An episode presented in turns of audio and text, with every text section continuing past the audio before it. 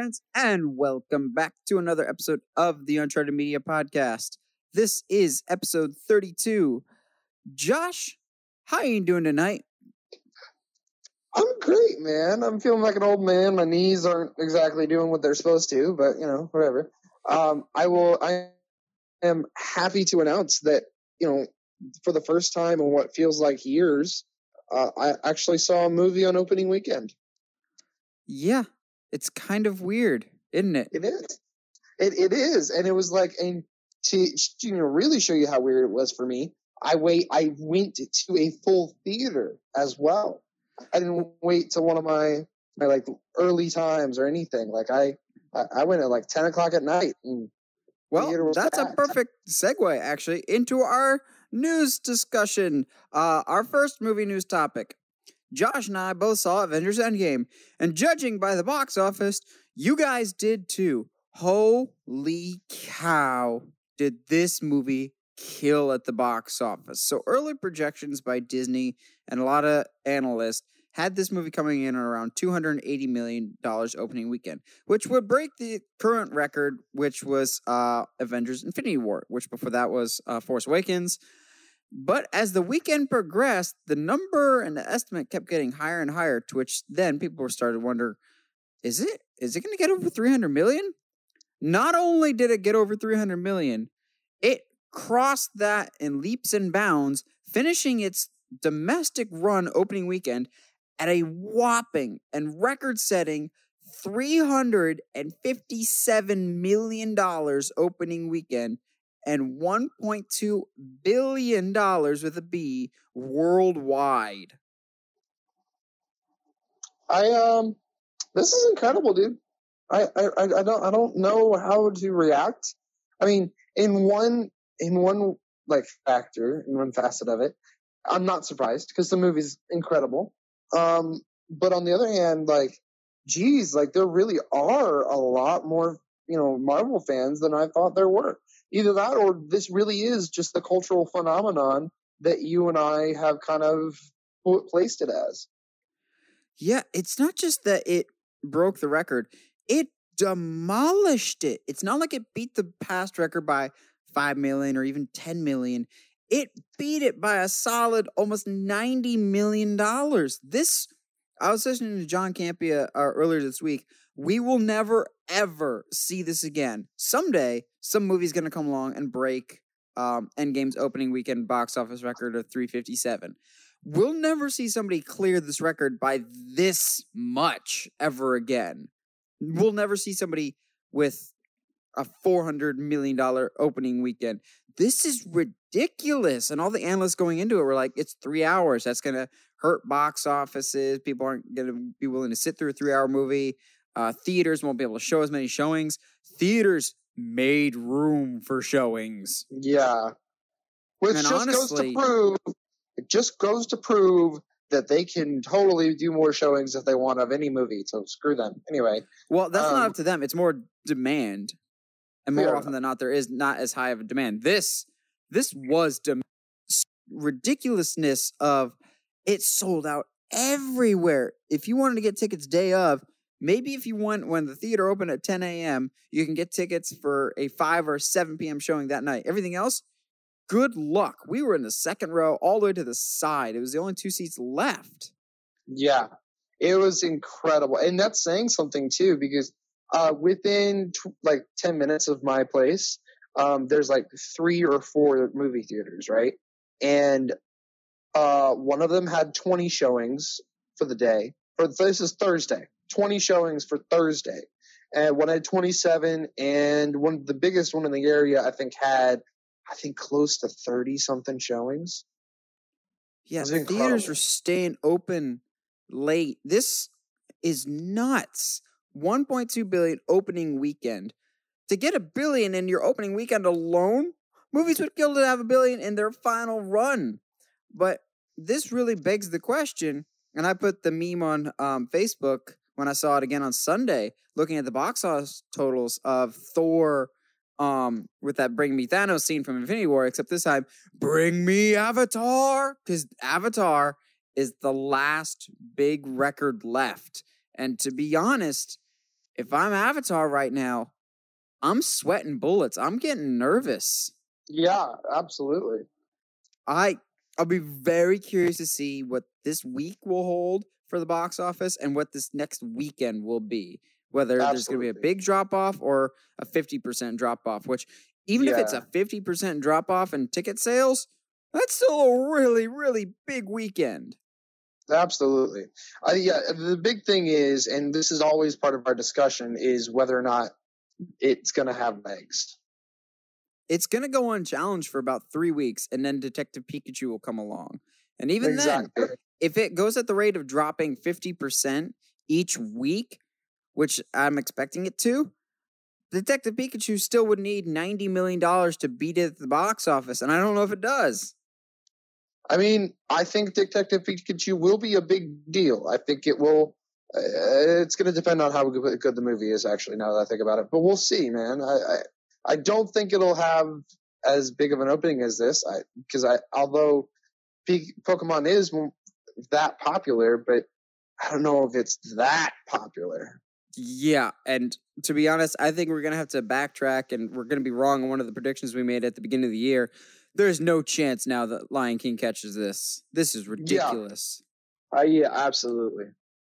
I mean, maybe if Lion King really has some legs, but Endgame, man, Endgame is the big boy now. And that's actually going to be our main discussion later on in the show. We're going to go through our full spoiler filled discussion of Avengers Endgame. Because honestly, if you're really going to be talking about this, you got to put up spoilers for this because so much happens in this. So that is your first of many spoiler warnings. Our main discussion today will be a spoiler filled discussion of Avengers Endgame. Uh, but we'll get back to Endgame in a little bit here. We've got some other news, and of course, some quasi wrestling related news. Um, so, as you all know, The Rock recently, a few movies back, I believe it was either Fast Five or Fast Six, joined the Fast and Furious franchise. Now, he is not the only former WWE man to step behind the wheel of the car, as now it's being reported that Vin Diesel has brought on John Cena to be in Fast and the Furious 9. Uh, okay. Also, side note, I forgot Roman Reigns is also going to be in Hobbs and Shaw. So this will be the third wrestler from the WWE in the Fast and Furious franchise. This is this is just they're just becoming the movies of the big swole funny guys. Like it's, it's I don't it, at this point I'm not surprised. So, how many more movies then until we get a Rock Cena face off on the big screen? Next movie guaranteed. Because you know, you know they want that in the back of their mind, mainly just for the marketing purposes, because people will pay for that. Oh yeah, absolutely. But also, I think uh, the big thing with Cena is he is trying to get more uh, dramatically challenged. Yes, guess because what- clearly Fast and Furious just demands Here, just dramatically Let me finish my point, jerk. um, he mentioned uh, coming off the all the promotional stuff for Bumblebee that he wanted to play more bad guys because if he feels like it challenges him a little bit more, which I can totally see.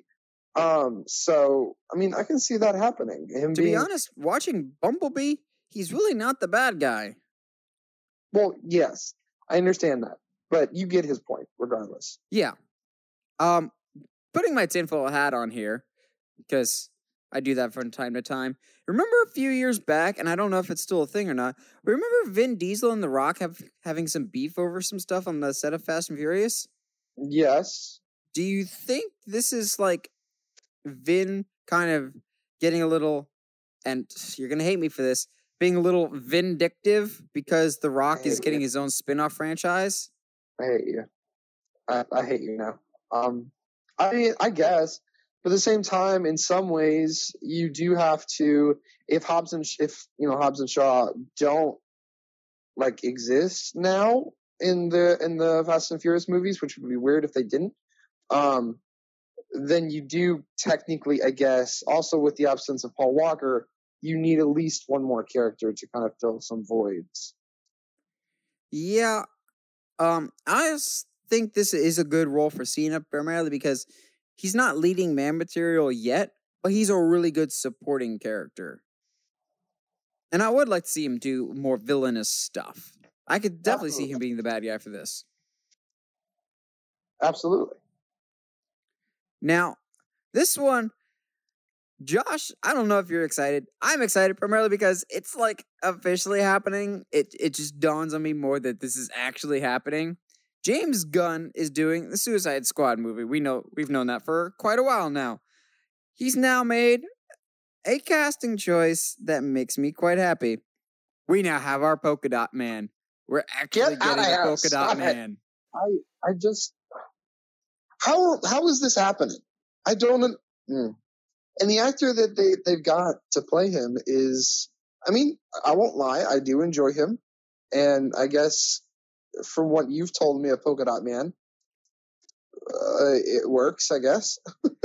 For those of you who don't know, I don't know if I'm pronouncing his name right or not. It's uh, David Dash Nettle, I believe is how I pronounce it. Uh, he was in Ant Man as one of the funny supporting characters. Uh, he was also in The Dark Knight as the paranoid schizophrenic that's got um, Rachel Dawes' name tag on that um, Yeah. Harvey Dent tries to interrogate for a little bit. Uh, he's been in stuff. I know his face. I feel like he was on Parks and Rec for a little bit, but I might Yeah, be mistaken for somebody else. Just the fact that we're getting Polka Dot Man is more than enough for me. Yeah, it, it's interesting. It's it's definitely shaping this new Suicide Squad to uh to being something completely different. Now, there's also rumors. It's not official. There's rumors of uh, Ratcatcher being cast too. But one. But one, I don't know the actress that they got, and two, I don't know who Ratcatcher is. Everyone was like, they are gender bending Ratcatcher, so now it's a woman. I'm just going. First of all, who's Ratcatcher? Yeah, So that's why I didn't really put that in the notes. I'm just putting that as an aside of we have somebody else that's been cast, but I don't know who it is and what their role is. But okay, is it going to be anything like Squirrel Girl? Because I don't know if I'm okay with that. I just hope it's not like Slipknot in the first Suicide Squad. Of we're just kind of here to see why they should listen to Amanda Waller type thing. Yeah, I agree. I Although if you're going to do so, do that, at least it's with somebody like Ratcatcher. I I don't know. But going back to Polka Dot Man, as dumb as it sounds, knowing James Gunn's tendency for outlandish things, I could totally see them going with the classic polka dot like man outfit of like the white spandex with polka dots everywhere. I'd I'd be so down for that. Yeah, I can see that. Well, um, the last bit of movie news before we talk about some trailers that came out. This movie is both good and bad, I think. Uh, Fantastic Beasts 3, whatever it's going to end up being called, Fantastic Beasts 3 has now been delayed until late 2021, in which case that means to me, Warner Brothers is going, how do we politely fire J.K. Rowling? so I still haven't seen the second one because part of that is because you you were so adamant um, about how much you hated it, and I was like, well, I'm not going to pay to watch it now, so I just haven't gotten around to watching it. So I'm not that ingrained. Um, but based on your reactions, I, I don't think it's going to be that big of a deal. Not just me. It definitely had very much a critical reception drop off compared to the previous Harry Potter films and even the previous Fantastic Beasts. I think this Yeah. is them like taking a big step back, reevaluating everything, going, okay, what did we do wrong? The problem is, the problem is J.K. Rowling, but they can't do it without her, or I feel like they think they can't do it without her. That's fair. And, you know, and in some ways, though, they can't, I don't know legally if they can't, if they are allowed to do it without her. No. I've never seen somebody with a tighter grip on their property. And I'm including George Lucas and Star Wars in that category. This woman, Yeah. like, approves everything, unless it's over Twitter, in which case she just randomly makes something canon because she felt like tweeting about it. Yeah, which is not okay. Yeah. Thanks, J.K. Rowling. I always wondered how wizards went to the bathroom in Hogwarts. Yeah. So anyway, um, while we're on the topic of poop, um, let's talk about that Sonic trailer. that transition worked too well for this piece of Oh, that was the probably the best segue I think I've ever done. Oh boy, this this Sonic trailer, man, it's the stuff of nightmares. So here's the thing. There are Uh-oh. little there's little bits of this trailer that are cool. The sound kind of effects, I'll give you that. kind of yeah, and kind of interesting. And the take on Dr. Robotnik is something I think makes sense. They did flash his like his original oh his OG design at the end of the trailer. Um but I- Kind of. Kind of, I guess. But uh, yeah, but no, you're right. Like, why are his legs so long? Why is his why are his quills like like full of electricity? Like, what's going on? Like honestly, the sound effects are the only thing that I'm just like, oh, that's cool. But even then, I'm just like, oh, I recognize those sounds. I'm still terrified of what I'm seeing on screen. That is not Sonic. That is someone that's going to kill me in my dreams. Yeah. So we'll see, man. I uh I think it has the potential to be good.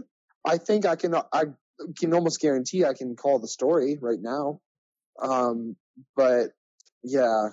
Oh, okay. Actually, there was one shot in the trailer that I was like, oh, that's a clever idea. But then the more I thought about it, I was like, wait, you're just stealing that from Avengers. And that's there's a shot in the trailer where they use the ring, like fall through the ring because it's a portal or something. Yeah, yeah. Which I I'm not sure I understand. I didn't play a lot of Sonic growing up. Yeah, me So, neither. I have some I'm Sonic games, but I don't know Sonic lore. I from my understandings, like rings, if you went through them, there were always things that like made you go faster. I thought So, you collected them, not go well, there was them. that too. There was those, and there was bigger rings that that you could go through that would Oh yeah, yeah, yeah, yeah, yeah. But I like, yeah, I don't. I mean, while it is a cool shot and a cool concept, it doesn't. I don't know if it makes sense. So here, here let's do this. I'm going to call the storyline right now. You ready? And then uh, in November, when the movie comes out, we can uh, you know look back and see if Josh was right. So I'm going to call the story. Ready? No. So, so I think something happens to where Sonic gets tra- trapped on in our world, right? And so the scene where we see him running super fast is actually him trying to run super fast into a portal to get back to his his world. And so the explosion is, of course, it, of something going wrong and him being unable to get back to his world. And so we're going to spend this movie oh, with Sonic as he tries to discover who he is out without his friends and outside of his world while disco- while exploring our world and trying to get home. That's scary how accurate that sounds. Because like just based on the trailer alone, that's exactly what it sounds like.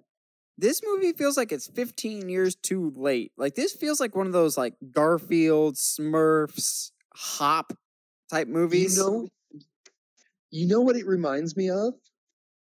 The first trailers for the uh, Teenage Mutant Ninja Turtles reboot. Oh. do you like am i right though like it, it has that feeling of like i don't know what this is this feels like it's supposed to be something from my childhood but it still makes me uncomfortable I've this could just be me as a Turtles fan. I feel like the re- reaction to those early Turtles trailers was much more harsh to compared to this Sonic one. This Sonic I one mean, across the board is just like everyone that I've seen is just nope, this looks bad, no thanks. Whereas it was downright outrage for the Turtles stuff.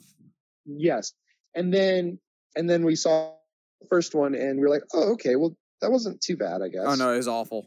I hate those movies. Yeah well i hate the second one i, I don't See, mind I like one. the second one more than the first one, look man i don't except okay, for yes. Casey Jones. That's that's garbage. Exactly. Well, that's because it's Stephen Amell and he can't act. So anyway, um, the Sonic trailer looks like trash. Wow, that's not where I was gonna go with that, but Uh, yeah. So anyway, um, there. This just yeah, it feels like it's too outdated. Now you watch this. This also feels like it's a straight to D, like straight to DVD, just awful. But you watch. They're trying to set up their Sonic cinematic universe, and the end credits will be Knuckles and Tails. I actually saw a very interesting take that will never happen, but it could be super, really like nerdy and funny.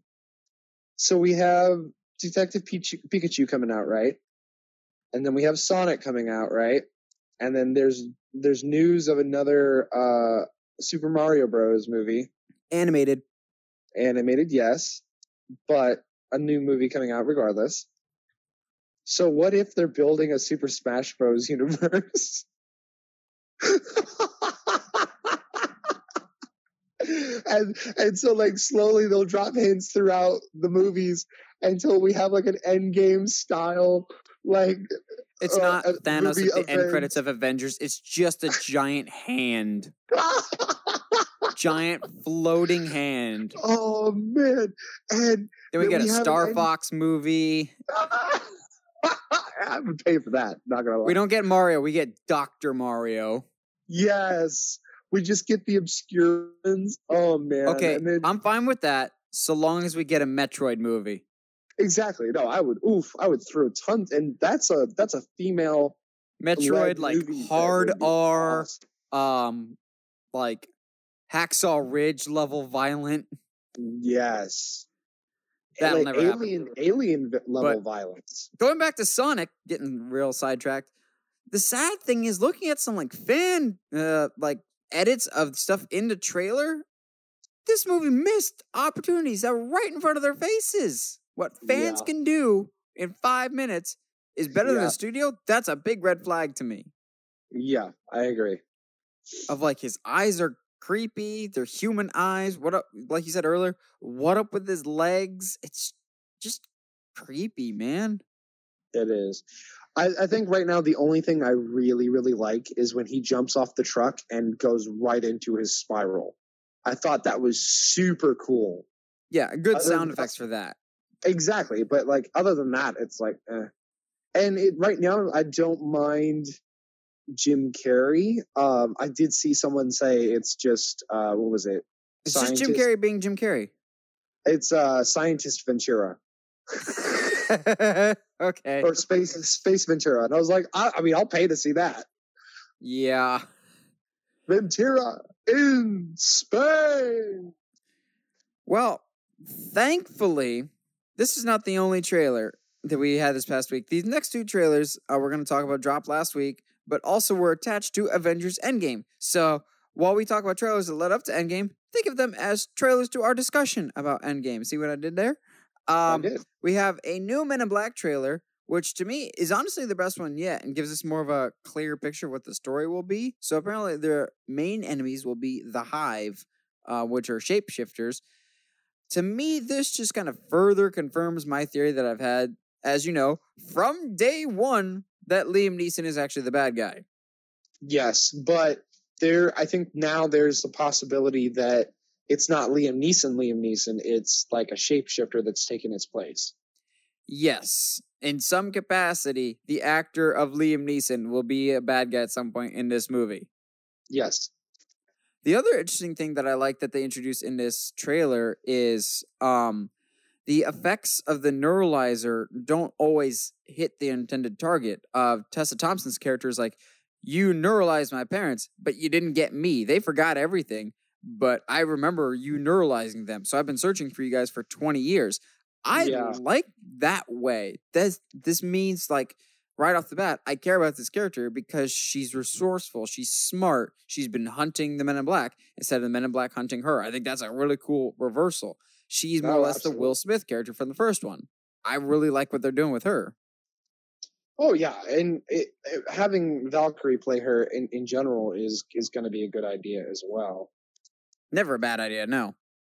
I mean, and yes, I realize she has a real name, but she's Valkyrie, so shush. Which we'll talk about Valkyrie uh, in our discussion. But, and we always talk about it every time. Chris Hemsworth's comedic timing is just fantastic. I'm really excited to see more of their chemistry together uh, in Men in Black. I loved Chris Hemsworth and Tessa Thompson in Thor Ragnarok, but the two of them together, I'm really excited to see what they do with Men in Black. Absolutely. This is this is really what Men in Black needs right now. This this franchise is all but dead. This could really be the shot in the arm that it desperately needs. Exactly. And honestly, like this could easily just be a one off. And I don't think anybody would necessarily complain. Uh, but I also think that that's probably a smart move to make this just a one one and done. So, um, a few years back, when those Sony leaks happened, um, that all those emails got leaked and whatnot, there was talk of crossing over the Men in Black, like the Tommy Lee Jones and Will Smith Men in Black, with the Jump Street movies. If this Men in Black does well, I can absolutely see that Men in Black crossing over Jump Street. And if that happens, sign me up. Oh, absolutely. Oh, Channing man. Tatum Chris, and Chris Hemsworth with Tessa Thompson Oh. and Jonah Hill. Oh, that is that is perfect. That's I'm so down for that. 23 in black. uh maybe work on the title a little bit, but yes. Men in Jump Street. Okay, I'm done with that. Yeah, I, that's a pairing that I could really go with. And like Uh, they neuralize Jonah Hill, they don't even bother neuralizing Channing Tatum. Because he's so like plastered or something. He's just an idiot. Now, Yep. uh, the first Men in Black, well, all three Men in Blacks actually, really put Will Smith on the map. Will Smith is back in this new film that I have mixed feelings about, and I'll I'll go into detail in a little bit as to why. Um, we're obviously talking about the trailer for Gemini Man. Before I go into my thoughts, Josh, what did you think about this new Gemini Man trailer? Um, it's interesting, but it has the rings of Hitman. Come again? Like the two the two movies, uh, Hitman the movies and the games. It's got like that feel for me. really? I don't know But like, what I guess vibe I'm getting from. just. Um, I got a couple red flags with this one, but um, you get what else did you get from this trailer before I go into my complicated thoughts on this movie? Um, I called where they were going before they got there. Uh, the whole the only reason you can't beat him is because he's you. Um, Which okay, before I go into my side tangent, I laugh every time, and I know I shouldn't. Eh, but In the trailer, when he's talking to his boss, he's just like, "You made a person out of another person," and I'm just going, "Yes, Will, that's where babies come from. yeah. yeah, That's kind of how it goes." not well, not well delivered at all. It's like you made a person out of another person. Yes, a person is always involved when making another person, even if it is a clone. Like, yeah, it's a poorly written line, poorly delivered, but I think that's going to be the whole movie. I don't think this is going to be a good movie. And here's why. So, this movie has been in development hell for a very long time. Like, they've been really trying to get this movie made, and it's had a lot of production issues. Uh, the director is Ang Lee, who is known for Crouching Tiger, Hidden Dragon, but he's also known for the 2003 Eric Bana Hulk movie. Yay! So yeah, they advertised Life of Pi. Well, he also did Hulk. So I mean, Life of Pi is pretty good. So, but it's I not mean, an action movie. Also true. Yeah, Ang Lee, when he made uh, Crouching Tiger, Hidden Dragon, said he always wanted to do an action movie. One action movie. I don't think this movie's gonna have as much action as we think, because Ang Lee is more of a methodical, think through the cognitive process type director, like a deep thinking director. And this movie, I'm sure he'll want to deep dive into the concepts of this movie. The other red flag for me is Will Smith, and not for the reasons you think.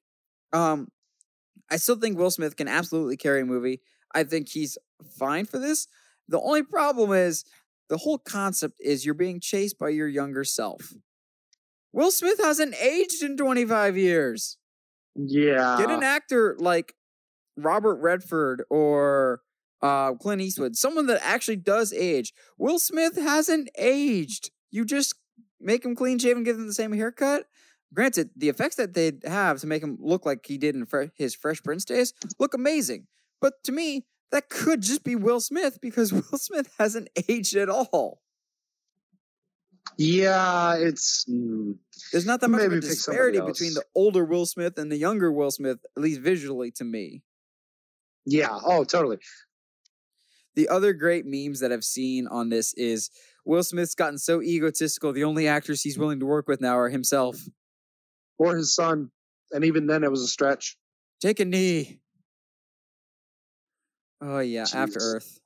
That's bad enough. I I Mhm. got a bad feeling about this movie, man. It. Yeah. I, I think this is like another Blade Runner waiting to happen. Except Blade Runner was good.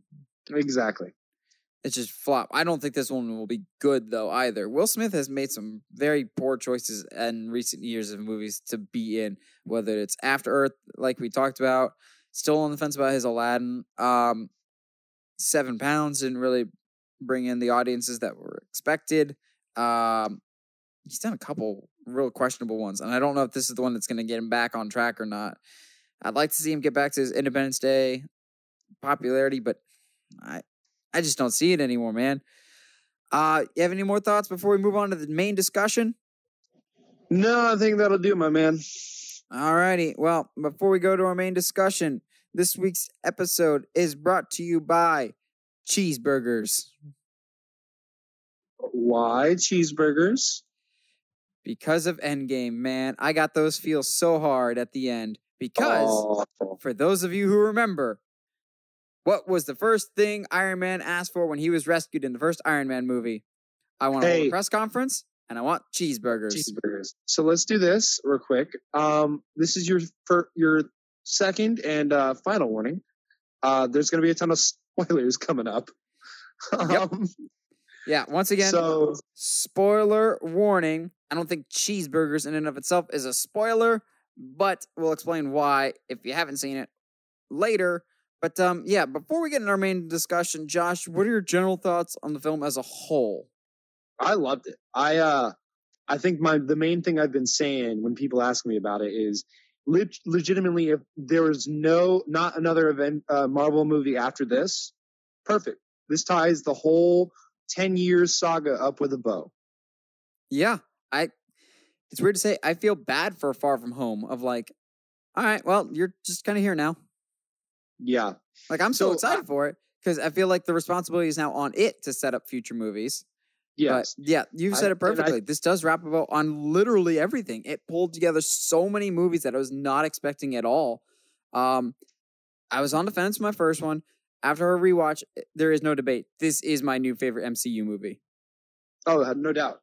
And I, I, I think the thing I love the most about this is, bro, like, you know how the other ones try to, it, all the other Marvel movies, it feels like they're like trying to play catch up. Like, okay, guys, like, I know you're not familiar with this content. So here's a quick backstory, story. Here's our movie. All right, cool. You're all, you're all on board. Whereas this one goes, y'all have had a decade to watch the movies. Yeah, So 22 um, movies in. If you're haven't on board by now, sorry, not our fault. Yeah, exactly. And I really appreciated it for that. I think, you know, one of my always one of my biggest complaints was of Marvel movies is part and I understand they have to, but sometimes they do it in a in a, in a intelligence insulting way. Yeah, they really dumb it down. This one is just like, all right, hold on tight. We're gonna Back to the Future 2 this real hard. Yeah. All right. So what we're talking about doing is we're gonna try and remember more or less uh, how the film laid out and just kind of talk our way through what we remember about it. So um, the film opens up with a scene that we have always we've been discussing for a while. It's probably gonna be the opening. You could see it coming a mile away, but it still did not make it any easier to watch. And it was um, Hawkeye, who was just Agent Barton at the time. Uh, I bring that up for a very specific reason that I'll get back to in a second. Uh, Agent Barton on house arrest with his three kids and his wife, just having a great picnic. He's teaching his daughter uh, how to shoot bow and arrow. Uh, and I bring up the whole Hawkeye thing because he calls her Hawkeye, and I genuinely believe we've never heard the name Hawkeye before in a movie yet. I I would have to go back and rewatch, actually, yeah. Because they call him the Hawk in Well, Avengers. they call him Clint sometimes. They call him uh, Clint every the time, or Agent Barton. Yeah, huh. So the first time we hear Hawkeye is him talking, telling his daughter that she's Hawkeye, which just makes the following scene that much harder to watch because you see the kids. Um, it's like, what do you want on your hot dog? Mayo. Which who puts mayo on a hot dog? So let's not talk about that. You Um, do? Yeah, dude. I'm with the I'm with the weird kid that said just ketchup. I, I love him. That was hilarious. But like, no, because you do. My process is okay, and we're gonna have a quick sidebar because this needs to be talked about. I don't appreciate being insulted on national, and on, you know, on a national scale. Um, you go, you have your bun right, and then you do your mayo, then you do shredded cheese, the hot, actual hot dog, crushed chips, and then ketchup. we just I don't The even know what to say to that. Bro, don't knock it till you try it. All right. I will say though that the thing that I've always admired about Hawkeye and his family is they're one of the few characters that feel like a genuine family. Like Tony and Pepper, I've never really bought that family dynamic. Even later in the film, when we're introduced to the rest of his family that he had five years later, that never felt real. Hawkeye's family, that felt like a real family. So when you see him turn around and his daughter's gone, you feel that. Like you know it's coming too, and it doesn't make it any easier. And what makes it worse is they don't play any music at all. So you're just sitting in silence, and he turns around, and the three others are gone, and he's just screaming into the void trying to find his family. And it's so hard to watch, but it immediately sets the stakes for the rest of the movie. And some people, I've seen a lot of people say that they don't like the first half of the movie because it's slow. I like it because you and I have complained for a lot of years now that Marvel, it never feels like there's any stakes involved. The first half of Endgame really is just showing the stakes of, yeah, we lost. We lost so much because of what we did. Yeah, absolutely. And that opening scene just, oh man, it's gut wrenching. And to think when we saw that first Avengers movie that years later, Hawkeye would be one of my favorite characters. I'll be Oh, honest yeah. now, I think the two best characters in the whole movie aren't Captain America or Iron Man. I think it's Thor and Hawkeye. They're the Oh, emotional absolutely. core of the movie. Oh, okay. So when uh, you know the the the theme plays or you know the Marvel logo does goes or whatever, and I'm like, and you, I, I'm keeping in mind what what you and I talked about about how, how we thought think they're going to open it, and we're just kind of like, all right, let's see how they how they, what, what they do, and it that just opens with him teaching his daughter archery, and I just I audibly went, oh no because I was not about to be ready, and I was from that moment on, I was locked in emotionally because It was a very emotional movie, just across the board. Happy, gut wrenchingly sad, so victorious, upset. everything. Nathan, I am upset. All right, no, where do they get off having like all like decade of movies where they don't affect me really on any level emotionally, and then they bring this out, and it just, oh, See, that was just the beginning, man. It gets worse down the road. oh, I agree. Um, we have flash forward to uh, Nebula and Iron Man playing um, paper football, which I I really enjoy that scene actually. I wish Well, we got more scenes after that of Nebula and Tony because that was a dynamic that I actually think really really worked, but we didn't get enough of it. Uh, Captain Marvel comes in, saves the day. That disappointed Yay. me, not because it was Captain Marvel, but I really wanted Tony to figure out a way to get them back as a nice callback to the first Iron Man when he had to science himself a solution to get home to escape. yeah. It would have been a nice full circle, but this movie already does enough full circle stuff, so I get why they didn't do that. The effects that they did on Iron Man to make him look scrawny and Oh, dude. um, starved is incredible. it was it was really alarming actually because and I'm I need to go back and look at the trailer because I don't think he looks that sickly in the trailer. I don't think he does either. Not that bad. He looked No. awful, especially when he eventually gets back to Avengers Tower uh, the Avengers base because there's no Avengers Tower. That's Fantastic Four. Uh, eventually, uh, when he gets back to Avengers base, and arguably Iron Man's best scene in the whole movie when he's like, "You said we'd lose together. You liar. You were nowhere to be seen. We were to you were apart." Which I'm just going in the back of my mind because of you, Tony. You're the one that split everybody up. But that Yeah. scene when he snaps at everybody, oh man, that's rough. Yeah, that was the kind of the one thing about Tony's arc here is at no point does he go, "I screwed up. It's time for me to, you know, turn around, turn the, these things around." Which Like, um remind me when we get to the end with his big moment at the end. There's something I didn't catch the first time that's really really big that I caught the second time that really concludes his arc well. But yeah, uh, I- Tony has never been more selfish than he was in this movie. Never been more selfish, but never been more selfless. Really. I'll, I'll, I'll, I'll, I'll give him a little bit. I think this, it, this do, doesn't, this movie doesn't make me like Tony, but it doesn't make me hate him more, if that makes sense. Yeah, this I Tony is still my least favorite Avenger, but I do feel like he did redeem himself by the end of this movie. Not like full on Darth Vader redemption, but he at least redeemed himself for Civil War and Infinity War. Age of Ultron, that's totally still on him, but whatever. Yeah. Um, so the Avengers get some energy ping somehow, uh, because Deus Ex Machina, they need information somehow.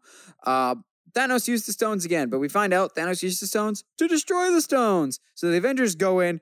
Holy crap, did they go in guns a blazing? They take out Thanos so quick. Not only that, like, uh, they take him out permanently. Like, for a PG 13 movie, I was not expecting a brutal Game of Thrones style decapitation of Thanos. I and I think though that was the thing is for me at least that like what they did it, but like he was so weak and so like not Thanos, and they did it, and it was like what that can't. First of all, that can't be the end. The- I thought First of all, you're only three-hour 10 minutes in, so yeah, it can't be the end. yeah, e- exactly. I was like that. There's no way. And so then, then the question is, okay, where do we go from here? And then it honestly felt a little cheap of of for them to do that, for the Avengers to do that. And it's like well, you're just. And I think maybe that was the point of the scene was you're just emotionally acting out what you what you should have done and why you're so frustrated. Which I like that. It was not a rational thought that they did. It was an emotional thought of, uh, what do we do? We, we just get the stones. How do we do it? We'll, we'll just get them. Like they don't have a plan, which I actually like that. It was emotional, dr- emotion driven to the point of when they get to that great, um, they just cut to black. And then I remember in my theater when they do that five years, and as soon as years pop up, the whole crowd just no. And it's like, "Wh- what do you think was gonna happen? But I like that we flash forward in time, and it wasn't just like, well, they figured it out five months later. Like, no, the world has to deal with these consequences, and I like that at the end they do but don't undo. They bring everybody back, but those five years of pure hell still happened. Yeah, So we get to five years later, and the world is just crap. Like, mm. real bad. And I really, it sounds dark, but I enjoyed seeing defeat for once because it just makes the victory at the end that much sweeter. But man, everything's real bad. But somehow, let, I try not to think about it too hard because this is a big old plot hole. The real hero of this movie is a rat? yeah, Uh, yeah. So a rat somehow knows the combination to get Ant Man out of the quantum realm. Did Well, was so it I- literally just press a button? Yeah, it was very. eh, He happened to walk across the right sequence of buttons, and you know what? Maybe that's the thing. Maybe it, in order to have a chance to reset everything, there had to be something otherworldly. I guess I don't know, man. Like I just, it is. It, I wouldn't say it's a plot hole. I would say maybe it's a plot point that could have been explored more, I guess.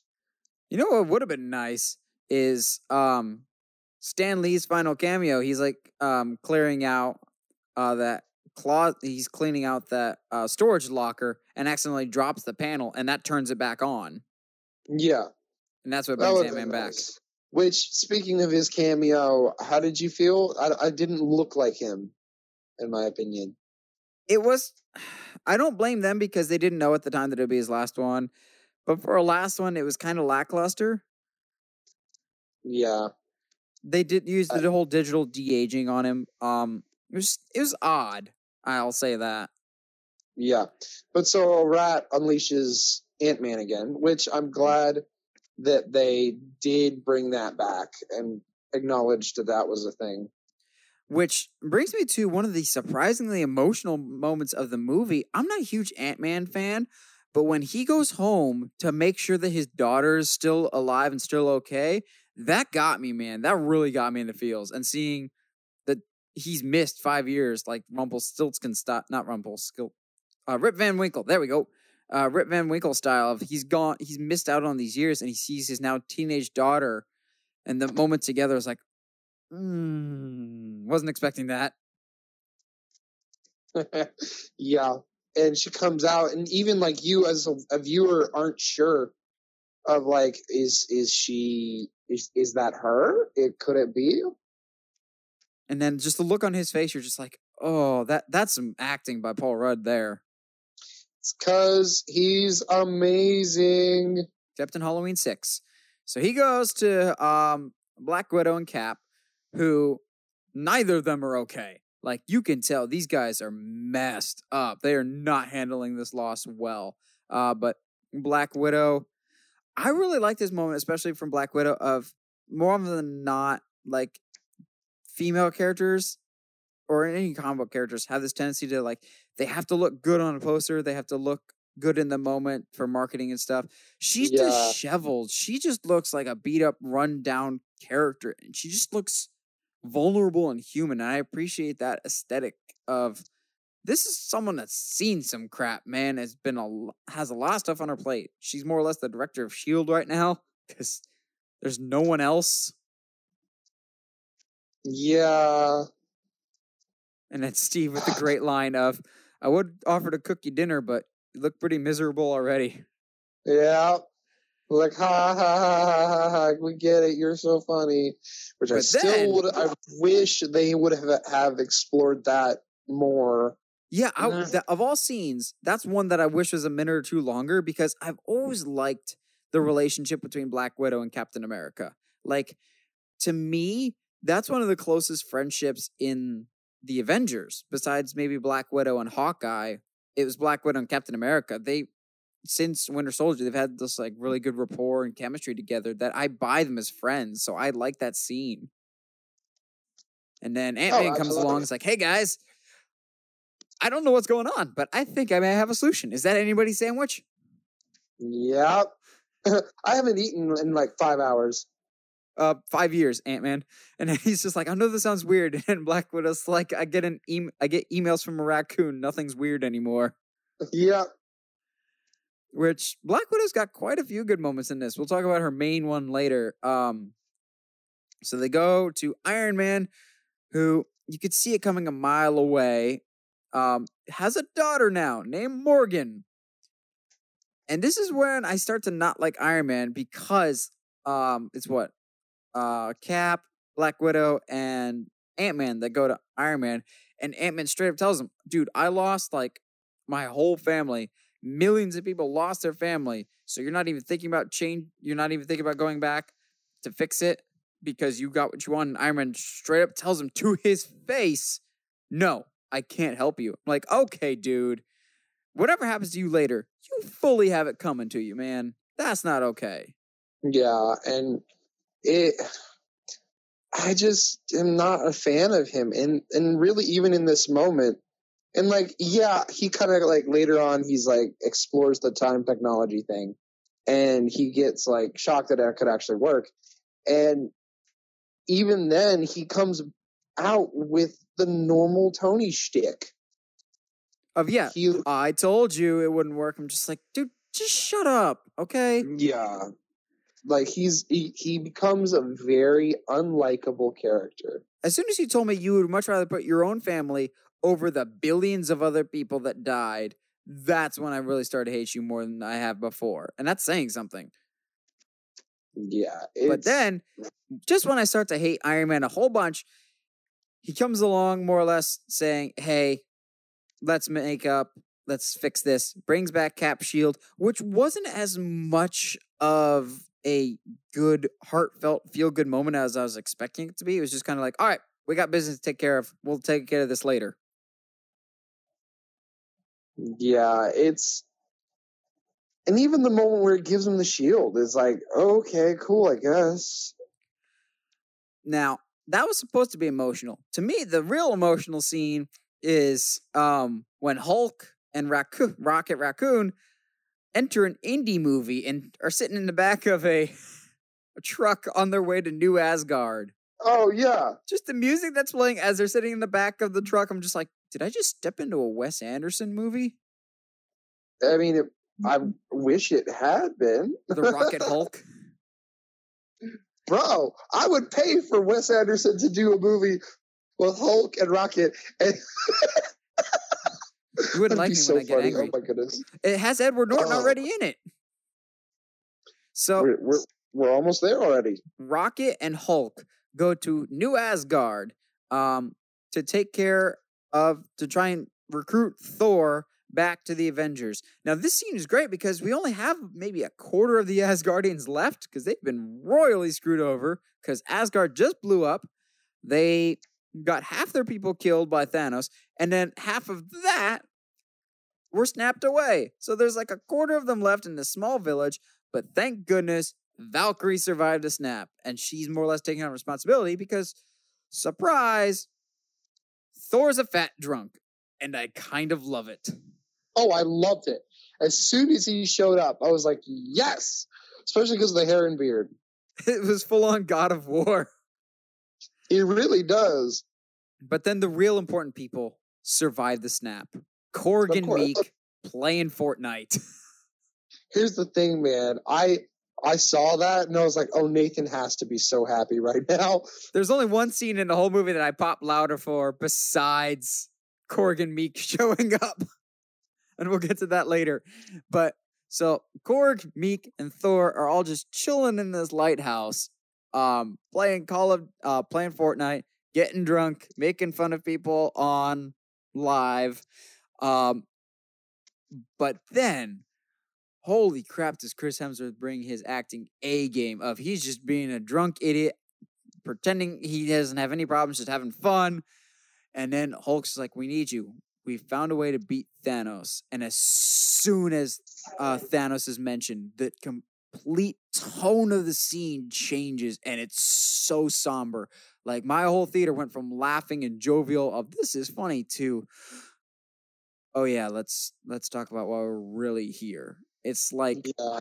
talking, making a joke, and then remembering you're at a funeral and you have to address the real issues in the room. And just the look on Thor's face as he goes from, oh, yeah, it's my fault. Everyone's gone. And just having to wallow in it. And then I liked that the fact that they brought in Rocket and Hulk to snap him out of it because it plays on both Infinity War and Ragnarok of Hulk's like, when I became the monster, when there was no hope for me, you, you got me out. Now I want to get you out and get you back in the game. It's just a, it was a good callback, bringing everything full circle. This movie does a fantastic job of just bringing everything full circle. Honestly, Yeah, absolutely.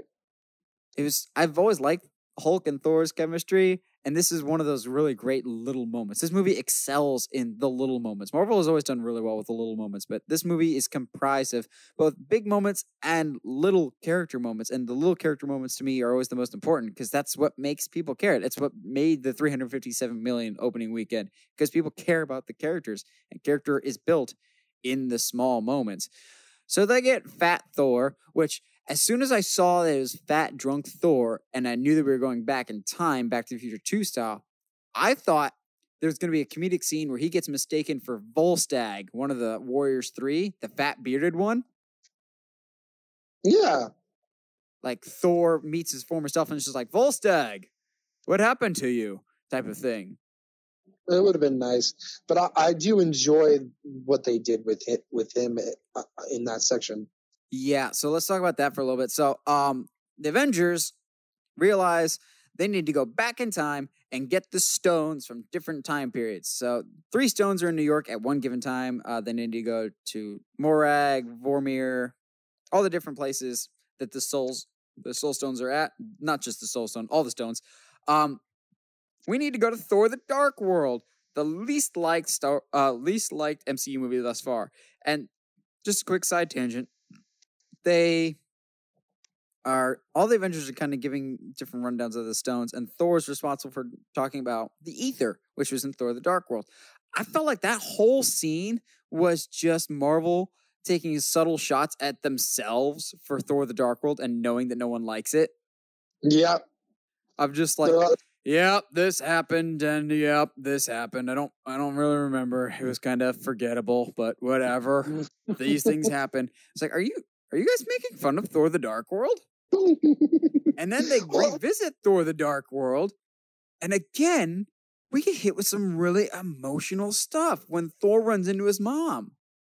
Yeah, and honestly, like you kind of forget how big of a deal that was for Thor because Dark World was so forgettable in general. But regardless, um, you forget like what all happens in that movie and like the way that he, the way he tries to sneak up on his mom and his mom sneaks up on him is is great.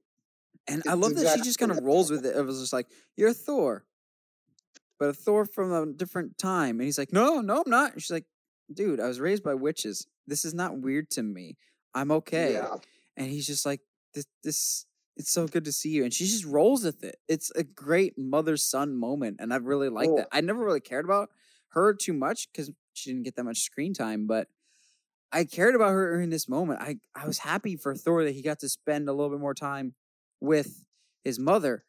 But let's be honest, the real reason they went back in time was one, for the ether, and two, so they could figure out a way to bring Mjolnir in for later in the movie. Exactly. That was the only reason.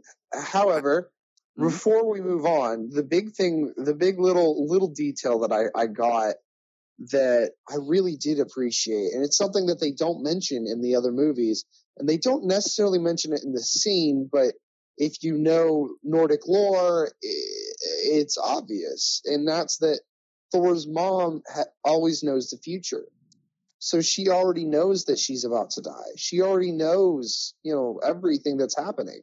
So the fact that Thor shows up isn't surprising because she saw she's already knows it's about to happen. Mm-hmm. So and you can tell that by her reaction. Like, no, like, yeah, you're you're here. Uh, like you're just like you're supposed to be. Yeah. Um. Two more things. I love when Thor gets Mjolnir that he doesn't um, automatically become the Thor he was before. Like I thought, as soon yes. as he gets the hammer, he'd lose the weight. He gets the hair back. He becomes the classic Thor, the good-looking Thor that we all know. No, he's he's still fat and drunk dude. Yeah, Which, he's still a uh, Big Lebowski. Yeah, they even call him Big Lebowski. Yes, they do, and because he looks exactly like him. Or I love when they're going to mission briefing. Uh, is he asleep? Is he dead? But uh, the other great thing that I like about the Thor: The Dark World flashback is um, Rocket's pep talk. He's like, um, I've lost literally everyone. I don't have any family left. I don't care about you or the rest of the Avengers, but can you please help me get my family back? And I was like, Yeah, Rocket, let's do this one for you, man. Absolutely. Uh, like he just felt man, Rocket was a surprising emotional center for this movie. Yeah, he's come a long way. Him and Thor work together really, really well, and I'm sure we'll talk about it later uh, when we talk about like the ending of the movie. I want more of these characters. I want more of Thor interacting with the Guardians as a whole. Well, it's a good thing we're going to get that as Guardians of the Galaxy. Ah. Um, what else was going on? Oh, we have different teams. So that's what Thor and Rocket were doing. You have some of the main Avengers with Hulk, um, Iron Man, and Cap going back to the Battle of New York, which would explain those set photos that came out a while back. Um, I really enjoyed visiting, revisiting the Battle of New York, um, and all the references that came with it. Uh, we got obviously references to the first Avengers with the Battle of New York, but we also got a surprising amount of Winter Soldier references, which I didn't think we would get primarily because Winter Soldier is, if ever there was a self contained MCU movie of like, this is very much just itself and doesn't really tie anything else, it's Winter Soldier. However, there's several really awesome callbacks that I, as a huge Winter Soldier fan, it was my favorite up until now. Um, given that that was my favorite, there's several great callbacks of the elevator scene. As soon as it happened, I was like, oh, Winter Soldier again? And Cap gets in the elevator, and I half expected him to be like, "All right, before we do this, does anybody get want to get out?" But then they switched it up, and they did the "Hail Hydra," which is a great callback to the comic book storyline they just did. Yep, which everyone hated. I mean, so like yes. Marvel poking fun at themselves. Yeah, exactly. And then, as soon as Cap has it, another Winter Soldier reference with the shock composition when he runs into himself, his past self, and Captain America fights Captain America. The way that that shot is very much like Cap and Winter Soldier fighting at the end of Winter Soldier, and it was great. Yeah, Bucky's alive, sucker punch in the face. exactly. It's like I could do. I I missed it the first time, but um, when 2012 Captain America's like, I could do this all day, and 2019 Cap's like, I know. I get it. I I, I know. I know. Shut up. Even though Captain America should have used that line later in the movie. Yeah, but I do like how they used it, and I love, I love, um, and I don't know if you're gonna if you have to bleep this out or whatnot, but I love the America America's ass line. That was I great. that is so funny. Oh man, they really lingered on that one too. Like really a couple did. extra seconds. I was like, alrighty. yep, like this is about as long as we need to do this. Yeah. Uh, and then something happens, and they need Tony and Cap need to go even further back. So they go to 1970, which we didn't really get a whole lot of backstory of why they need to go to 1970. That was the only part that was kind of odd. They need more Pym particles to go to do more time traveling. Um, which why didn't Cap just steal all the Pym particles? Uh, because then there would be none left for you know the creation. No, I don't know. That no, that that that's a good solution to that. Uh, but then we have what I'm sure was supposed to be an emotional moment with Iron Man meeting his dad, and it's something that gets paid off from Civil War when Civil uh, when Tony says at the beginning of Civil War, "I never got to say goodbye to my dad." Um, now he does, but yeah. still, again, I don't care about Tony, so I don't care about this scene. Yeah, I, mm, I, I do like some of the inter- that interaction. Um, I like the the fact that, and really, if you if I was to go back and watch it, um, they already put the thought into Steve's head right then of if he can go back and spend the rest of his life with with uh, is it Maggie? Peggy, it Maggie? yes, Maggie. when he's when Peggy? he's hiding in the office, how does she not notice him? because sh apparently she she's an idiot. Yeah, uh, but that's actually peppered pretty subtly throughout, and I'm really I'm really glad how that uh, ultimately paid off in the movie. If there's one part that I would cut from the movie, it would be Cap and Iron Man going back to 1970. It it's kind of just there. It felt like to kill time and get the Yeah, it- Tesseract because they messed it up. yeah, I think I, I feel like it was just there to. It was just there to like get try to give Tony some emotional center too. Yeah, just kind of somewhat get you back on his side. I'm still just like, eh. I Um, mean, and it was it was a decent way, but it wasn't the best. However, when we talk about emotional stakes, we got to get to the Soul Stone with Black Widow and Hawkeye. So as soon as they land on that planet, I for some reason, and and this to the movie's credit, I was so engrossed in what else was happening that uh, I completely forgot.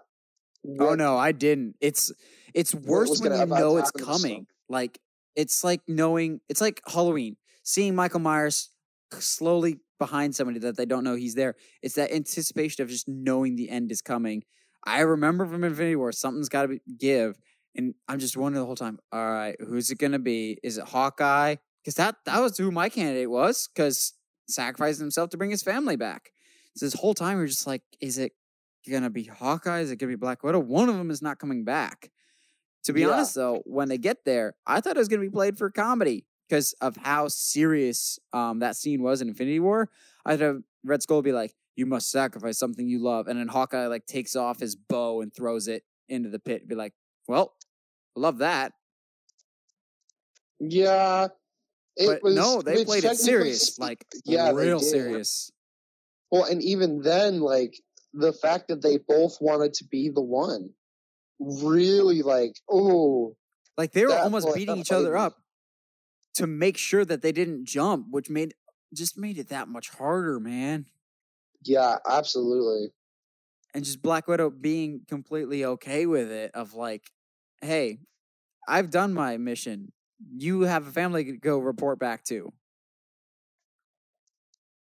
It's it's an incredible moment, and then was having that that I think it, felt like 10, 20 seconds of Jeremy Renner just reacting to the actual vivid, vividly bloody corpse of Scarlett was incredible. Black Widow? Yeah, I said Scarlett. Not the same person. I mean Scarlett Scarlett Johansson is. is Oh, is- okay, okay. I was thinking, um, I know. Okay, I know what you mean, but still. Um, but first of all, I I guess I wasn't aware how well Jeremy Renner acts. this Um, dude carried the emotional weight of this movie on his back. He's got a couple Dude. heavy scenes. He really does. It's it's incredible, dude. Oh, flashing back, we completely skipped over it. That scene when he's Ronin. Holy crap, dude! I Oh, want a man. Ronin movie. Oh, dude, it's I Ronin think- versus John Wick, please. Oh, dude. But like, But- even like his reasoning is so uh, is so Hawkeye. It's so Clint. Like that's such a a military mindset. But then we go back to the emotional core. When he takes that mask off, he's just a mess, and you immediately feel for him. You're just like, oh man, you you've been through the ringer. Absolutely, which is which I guess in some ways makes me feel even worse that um that he can't deal with the fact that people are gone. Oh, uh, he's also got that other emotional moment of when they're doing the test run for the time travel, and they send him back as the test dummy, and he goes back home, and he sees his, he's trying to see his daughter one more time, just in case it doesn't work. Yeah. He comes back with the baseball glove, and you're just like, oh man, it is better work. Yeah, it's it's rough. So all the Avengers minus Black Widow come back, and all of them are celebrating, and then the realization hits that she's not there. I wish we dealt dwelt on that more. Oh yes, but the amount of time that we do dwell on it is rough enough. Yeah, it's oh, we don't get a. I feel like the Russos never really. The Russos were like the fans. They never really bought into Mark Ruffalo and Scarlett Johansson with the whole Hulk and Black Widow thing. So any movie past Age of Ultron, whenever the Russos took over, they dropped that subplot entirely almost. Like it's Hulk kind of mentions Black Widow here, but not extensively. but he definitely like it definitely comes across more as oh man, my friend's dead rather than yeah, than not my ex or whatever. Yeah, absolutely. Um, but yeah, everyone's back. Tony, th- I didn't mind this nearly as much as I thought I would, but uh, Tony makes an infinity gauntlet of his own that can hold all the stones, and they decide that um needs to be Hulk because Hulk's the only one powerful enough. Although I love that Thor is like desperate to be the one to do it. He's like, please, please let me redeem myself. And I love that. I was just like, please, I've let me do something right. Let me do something. Yeah. Which at first he's playing it for comedic relief, but then the more he begs, it's just like, no, he he just wants to do something right. Yeah. So he- it's all part of his art. Yes. So Hulk snaps his fingers mm. and the day seems to be restored back to normal. We don't see anything. Ant-Man like goes outside, the sun's shining. And then Ant-Man gets blasted in the face by Thanos' cannons because Thanos this whole time has discovered that he was successful in the snap in the year 2014. So in the future, he learns that he'll snap and Avengers will kill him. So 2014, Thanos comes through the time machine that was opened by him for by Nebula. I'm losing my words here. And here's where we get our big finale. Thanos, 2014 Thanos, the one that's still alive, comes and just decimates the Avengers base. And good grief, the audience reaction when Hulk opens his eyes after he does the snap because everyone thinks he's almost dead. Um, when he looks up and he sees the shots coming down from the ship, everyone's reaction of, oh, I, I live for those type of reactions of like, all right, we have a victory. And as soon as they get a victory, they get their legs cut out from underneath them. It's it's just great storytelling. So it really is. And then sets up this finale, which honestly, I've not seen a finale this good since Return of the King. Well, and it's really funny because, um, and maybe it's the wrestling fan in me, but um, I could feel when the turn, like the little, the turns were about to happen. When it was like, oh yeah, yeah, oh, cut off. Oh, build, build, build, build, cut off. Build, build, build, build, cut off. And then all of a sudden, oh, here we go. Our heroes. Here's the big comeback. they- Literally. They're about to have So- their comeback. I love the moment where Thanos is just sitting on his chair and Thor is just staring at him from the top of the hill. And they're just staring at each other. And Cap and Iron Man come to him and he's like, What's he been doing? He's just sitting. Hadn't done anything. He's just waiting. You know it's a trap, right? Yep. We're still going to go down there? Of course. All right. Just Yep. wanted to make sure. And then Thor wields not only Mjolnir, but Stormbreaker too. And then somehow, when he gets them both, his beard becomes braided and he becomes the ultimate Norse god. So here's the thing, man. That's the look.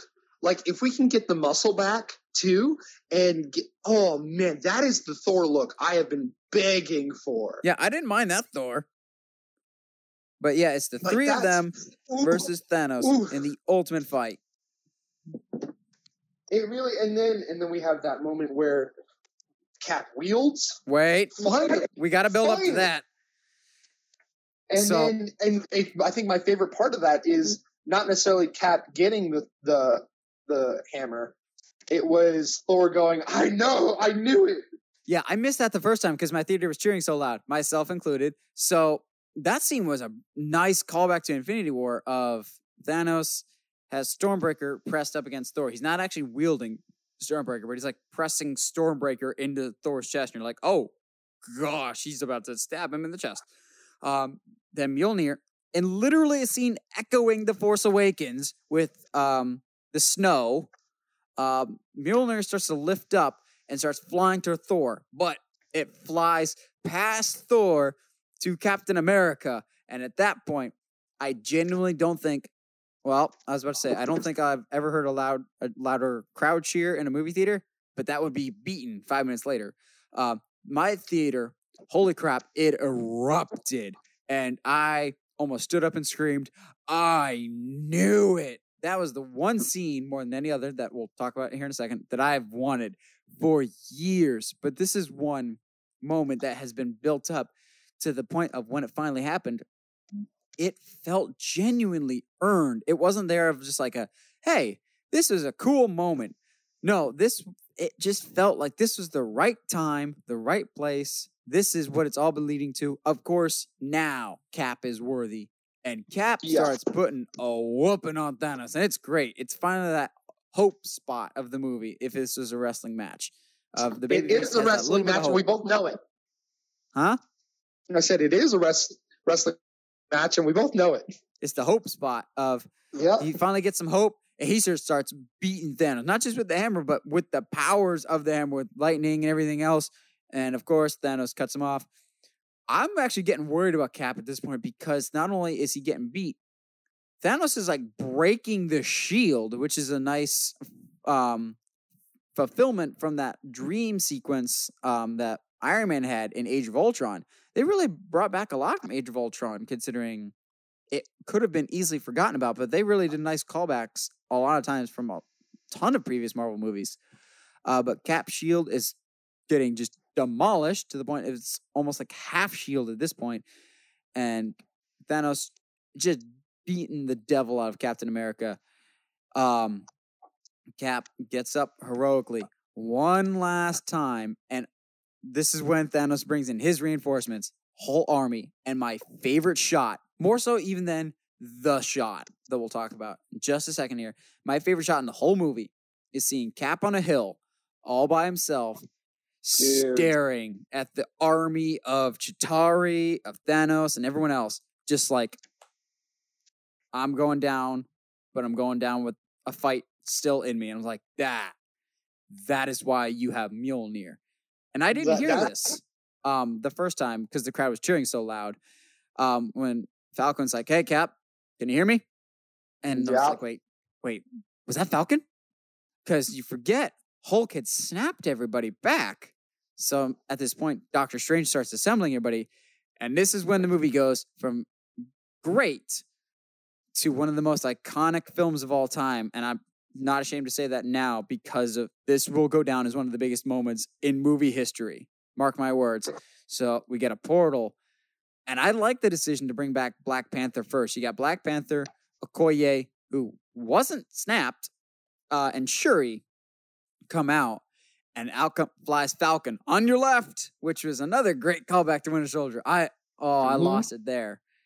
But then I love, dude. There's so many great scenes in this small section of the movie. And then Black Panther comes out, but not just him. All of Wakanda comes out. Yibambe. My theater just screams back, "Um Bombay!" And it was oh, it was great. And then out comes Doctor Strange with the Guardians of the Galaxy, and another huge crowd reaction as out comes my boy Spider Man. Welcome back, Spider Man. In terms of individual returns, Spider Man obviously got the biggest reaction. Always will. Yeah, obviously. I think he could have gotten an entrance all to himself because he kind of came in like the tail end of the Guardians, but whatever. He's got a great Yeah. funny moment later. Um out comes literally everyone you've ever seen except for Hulk, which is it's weird that Hulk wasn't in the final fight. But I guess he was still kind of injured from snapping his fingers. Yeah, no, he is visibly. So out comes Valkyrie, uh, giant Ant Man. You get the oh the one of the greatest shots of the whole movie, besides Cap standing on the hill, seeing the whole army. The Avengers theme picks up, and the shot, Avengers. Ooh. Cap Ooh. uses the Force essentially to bring Mjolnir to him. Avengers.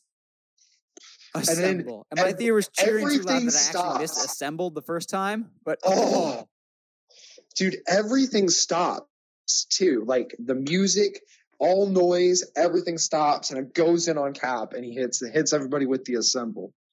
Yeah, and just the I want a, an endless looped GIF of the hammer coming to him. Avengers assemble. Avengers assemble. Which, Mhm. um, quick side note about the music for that scene. It's something that I haven't seen a lot of people talk about yet. Primarily because I've listened to this particular song on repeat because I love that scene so much and I just want to relive it. Uh, the song is called Portals off the official Endgame soundtrack. At the beginning of it, it's this like slow wartime trumpet music. If you listen carefully, it actually sounds like a slowed down version of Captain America's theme from the first Avenger, um, which is nice storytelling of Cap's all by himself, but he's the one that leads the charge. He's the one that starts it. So before we have the Avengers theme, we have Cap's theme to start it because he was the first Avenger. He was the one to start it all. So, Avengers, assemble. one of the greatest moments I've ever seen in the theater, one of the greatest reactions I've ever seen in the theater. My theater was raucous, myself included. I may or may not have blown out my vocals for Friday at work the next day. I mean, same, but oh, I, I cheered so loud. But then you got this great battle scene of everybody doing their part. Everyone has a great moment to shine. It was literally a game of football of everyone just tossing stuff here and there. Um, Captain Marvel coming in late in the game to make the save. Um, that's one of the few changes I've heard somebody make that um, that whole great girl power moment of all the female superheroes. It shouldn't have been Captain Marvel with the gauntlet running the field. It should have been Nebula. Oh, absolutely. She's been carrying the, that that section of the, of the movie. Not just that. Of we just saw Captain Marvel super powerful. She doesn't need backup. Nebula does because you could have just Nebula and Gamora, and then as they're running along, all the other women come alongside to help them get to that um, final goal. Then Captain Marvel can Oh, fight yeah. Thanos and buy them some more time. I agree. I, I think the big thing too for me was like they add, they kept adding more and more and more girls. So was, and so you know, for me personally, I was like, oh man, this is a great shot. Oh man, this is a great shot. Oh man, this is a great shot. Yeah, I kept.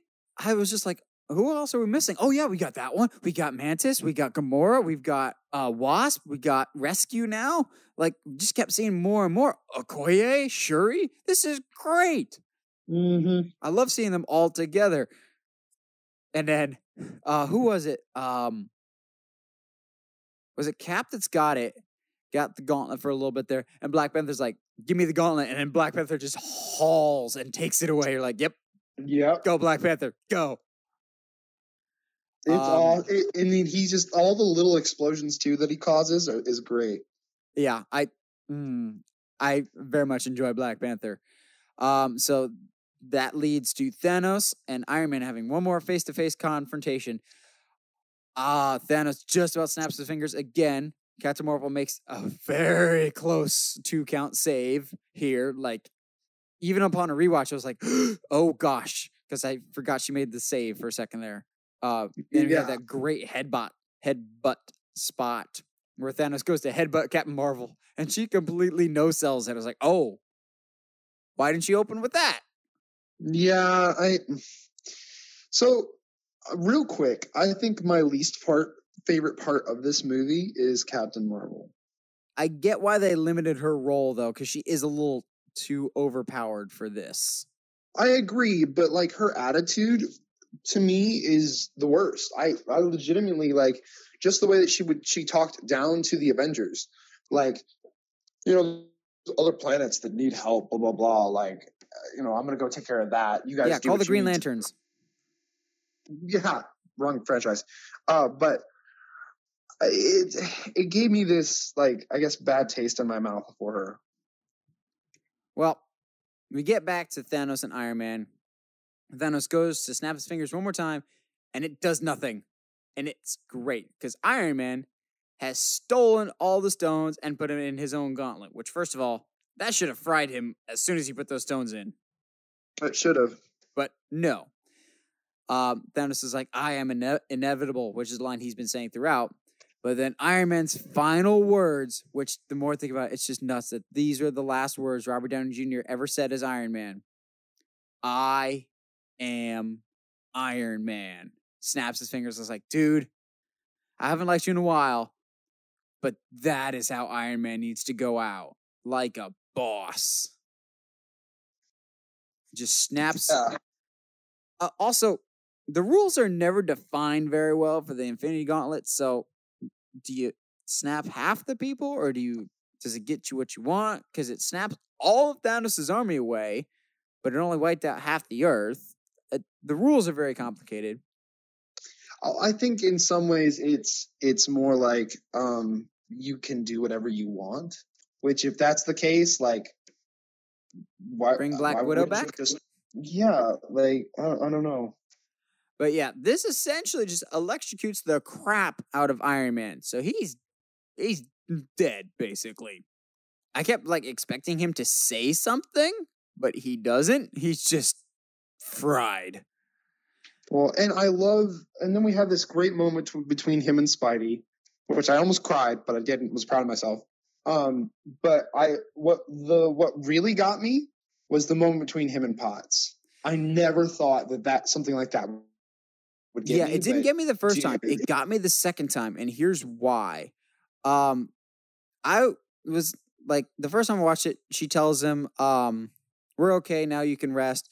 I was just like, "Okay." She thinks he's just gonna nap and he'll be fine. Watching it the second time, she knows he's gonna die and he's not gonna make it out. She's telling him, "You did your job. The world is safe now.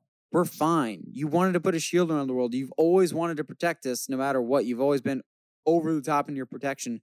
We're safe now.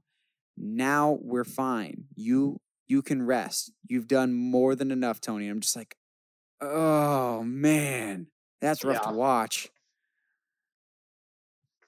And then It was rough. And then you get the funeral scene.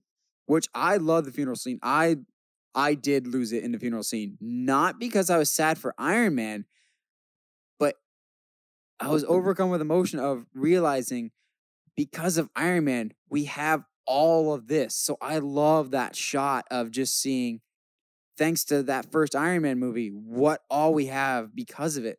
We have Captain America, we have Thor, we have the Guardians, we have uh, Winter Soldier, Falcons, Scarlet Witch, all these characters. It's just like the more we go along, the more I was just got emotional just like all of this because of Iron Man, that one Yeah. movie. So as much as I disagree with Iron Man a lot in recent movies, I was like, no matter how much I hate the character, I can't fully hate him because without him, none of this would be a thing. Yeah, absolutely. And I think the the best detail for me of that scene is the random teenager by himself. You know who that is, right? Yeah, that's uh, the kid from Iron Man 3. Yeah, a lot of people were confused. And I was like, as soon as I saw it, I was like, oh, you're the kid from Iron Man 3. Way to pull it together.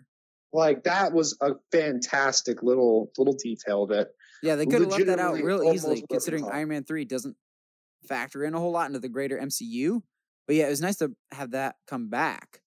To me, I'm more lost to when Nick Fury shows up at the end, just like how at the end of the first Iron Man, there's the end credits of we're putting together a team, the Avengers Initiative. That's more or less what started everything. And so it's only fitting that it's Iron Man and Nick Fury ending it too. Mm, yeah.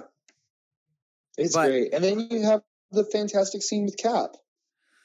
Oh man, I no shame, I definitely cried during that scene. So I firmly believe all the characters in this movie get their um right ending. Tony has deserved death for a long time. Like he's cheated it. He's needed to take responsibility for his actions for a while, and he finally did. Whereas Cap has deserved a normal life. He's he's been robbed of a family for a long time. And so when he finally goes, uh, Hulk's like, "Come back, because you got to return the stones. He'll be back in five, four, three, two, one. As soon as we get the countdown, I'm like, "He's not coming back.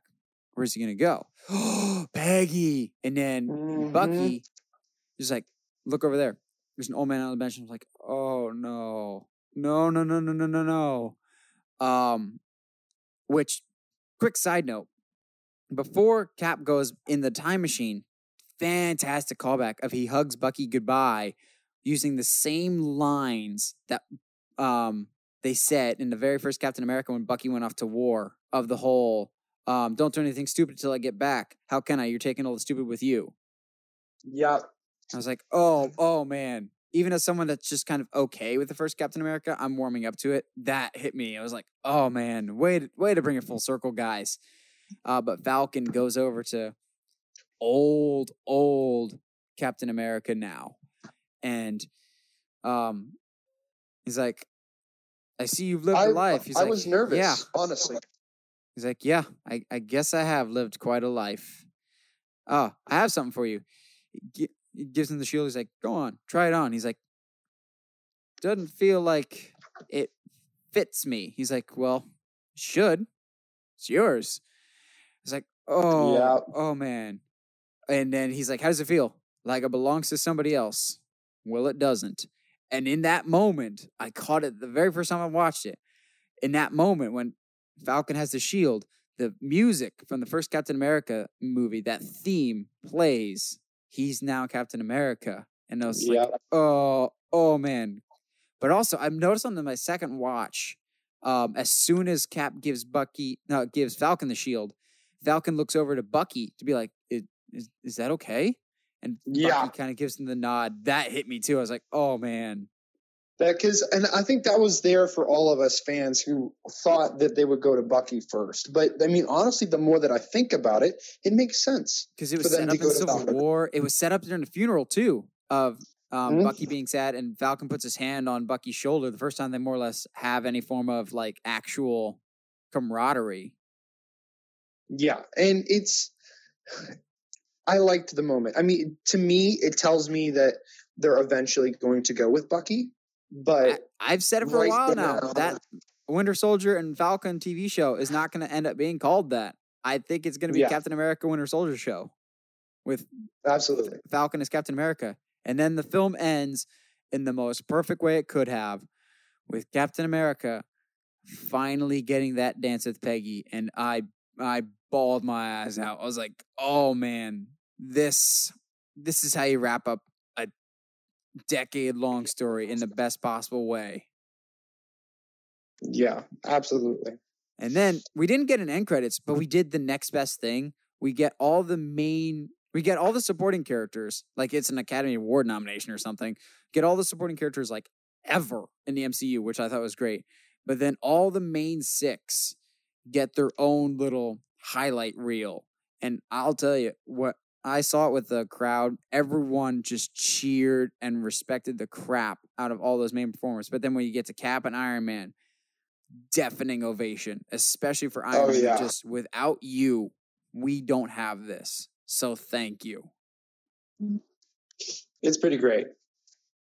I to me, I don't know where the MCU goes after this. If we don't after Spider-Man, we could never get another MCU movie ever again. And I'd be okay with that because of how Yeah. perfectly this wrapped everything up. I I just yeah, man. I'm I'm kind of it, it, it like I said to start this. It wraps everything with such a nice little bow that we don't need anything else now. Like okay, that's why I think so while Spider-Man is because the question is obviously now that where where do we go from here? So yeah, how do they address the Spider-Man- five-year time gap in Spider-Man? Also, Exactly. before we get sidetracked with Spider-Man, what happened to Vision? No, he's he's dead, dead, like Loki. Yes, but he's a robot. They can't rebuild him at all. Well, technically speaking, no, because the the Infinity Storm Stone is what gave him his his life. Mm, But I mean, I don't really care because I never cared for Vision. Anyway, True. um, but he would have been a helpful asset in the finale. I guess As a whole, uh, this is definitely my favorite MCU movie by far. Um, great character work in the first half, great character work in the second half, interwoven with fantastic scenes. This was m- very much a love letter and a thank you to all the fans that have been with this franchise for 10, 11 years now. absolutely, and it's the perfect way to end this saga. And it definitely, if if in fact, Far From Home is the quote unquote end of Phase Three, it is more of a transitional end than it is like a a, a, a period. It's an epilogue, essentially. Yeah. which I'm fine with. Any last minute thoughts on Endgame before we take it home? No, man. I, I think you know, for the most part, this is it's exactly what it needed to be. And I'm, I for one, am pleasantly surprised because I think we both know, and I was kind of vocal about how I didn't think that they were going to be able to pull it off. Yeah, both of our expectations were exceedingly high, but the film still somehow surpassed them. We absolutely loved Endgame. Can't wait to see it again and again. Well, what did you guys think about uh, Avengers Endgame? Let us know in the comments below. We always like hearing back from you guys.